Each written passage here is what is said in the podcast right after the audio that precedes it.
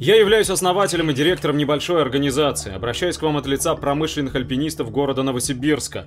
Мы хотим дать огласку теме, связанной с нашей весьма обширной сферой деятельности. Мы работаем в сфере строительства и услуг, сотрудничаем с ТСЖ, управляющими компаниями, крупными и мелкими застройщиками. Мы осуществляем широкий спектр работ, от ремонта межпанельных швов, фасадов домов до мостов, дымовых труб и шахт.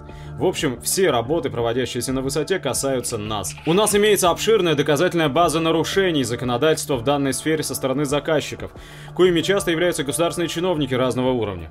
Есть документально зафиксированные примеры откровенного кидалова и мошенничества со стороны заказчиков. Также требует освещения ситуация с несчастными случаями, происходящими во время выполнения опасных работ, так как официальные СМИ просто не касаются этой темы. У нас каждый день снижается фактическая заработная плата. Рынок организован таким образом, что наш труд постоянно дешевеет. Огромная конкуренция в сфере промышленного альпинизма вызвана большим количеством посредников, Посредник, а обычно это конкретный человек, занимающий руководящий пост в той или иной организации, проводящий документооборот через юридическое лицо. Так вот, посредник устраивает текучку кадров, нанимая людей без соответствующего образования. Такой работодатель, как правило, попросту кидает исполнителей, либо платит гроши за проделанную тяжелую работу.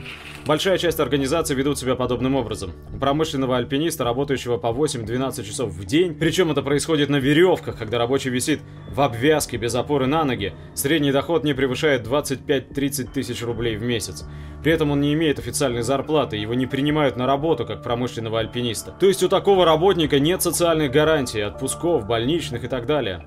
Наша деятельность регламентирована законом 155Н к данному закону есть огромное количество вопросов. Он разработан людьми, вероятно, не имеющими никакого отношения к высотным работам.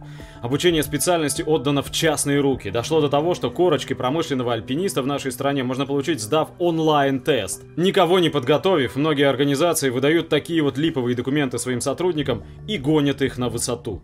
Проверяющий орган отсутствует как таковой. Ростехнадзор отказывается от проверок в данной сфере, ссылаясь на то, что это, мол, не их правовое поле. У нас есть четкое понимание неправильности и несправедливости системы устройства всего нашего государства на нашем личном примере. Мы не являемся носителями буржуазного сознания, у нас есть понимание, как решать, по крайней мере, эти локальные проблемы. Есть идея создания объединения промышленных альпинистов. Мы знаем, каких изменений требует законодательная база в этой области.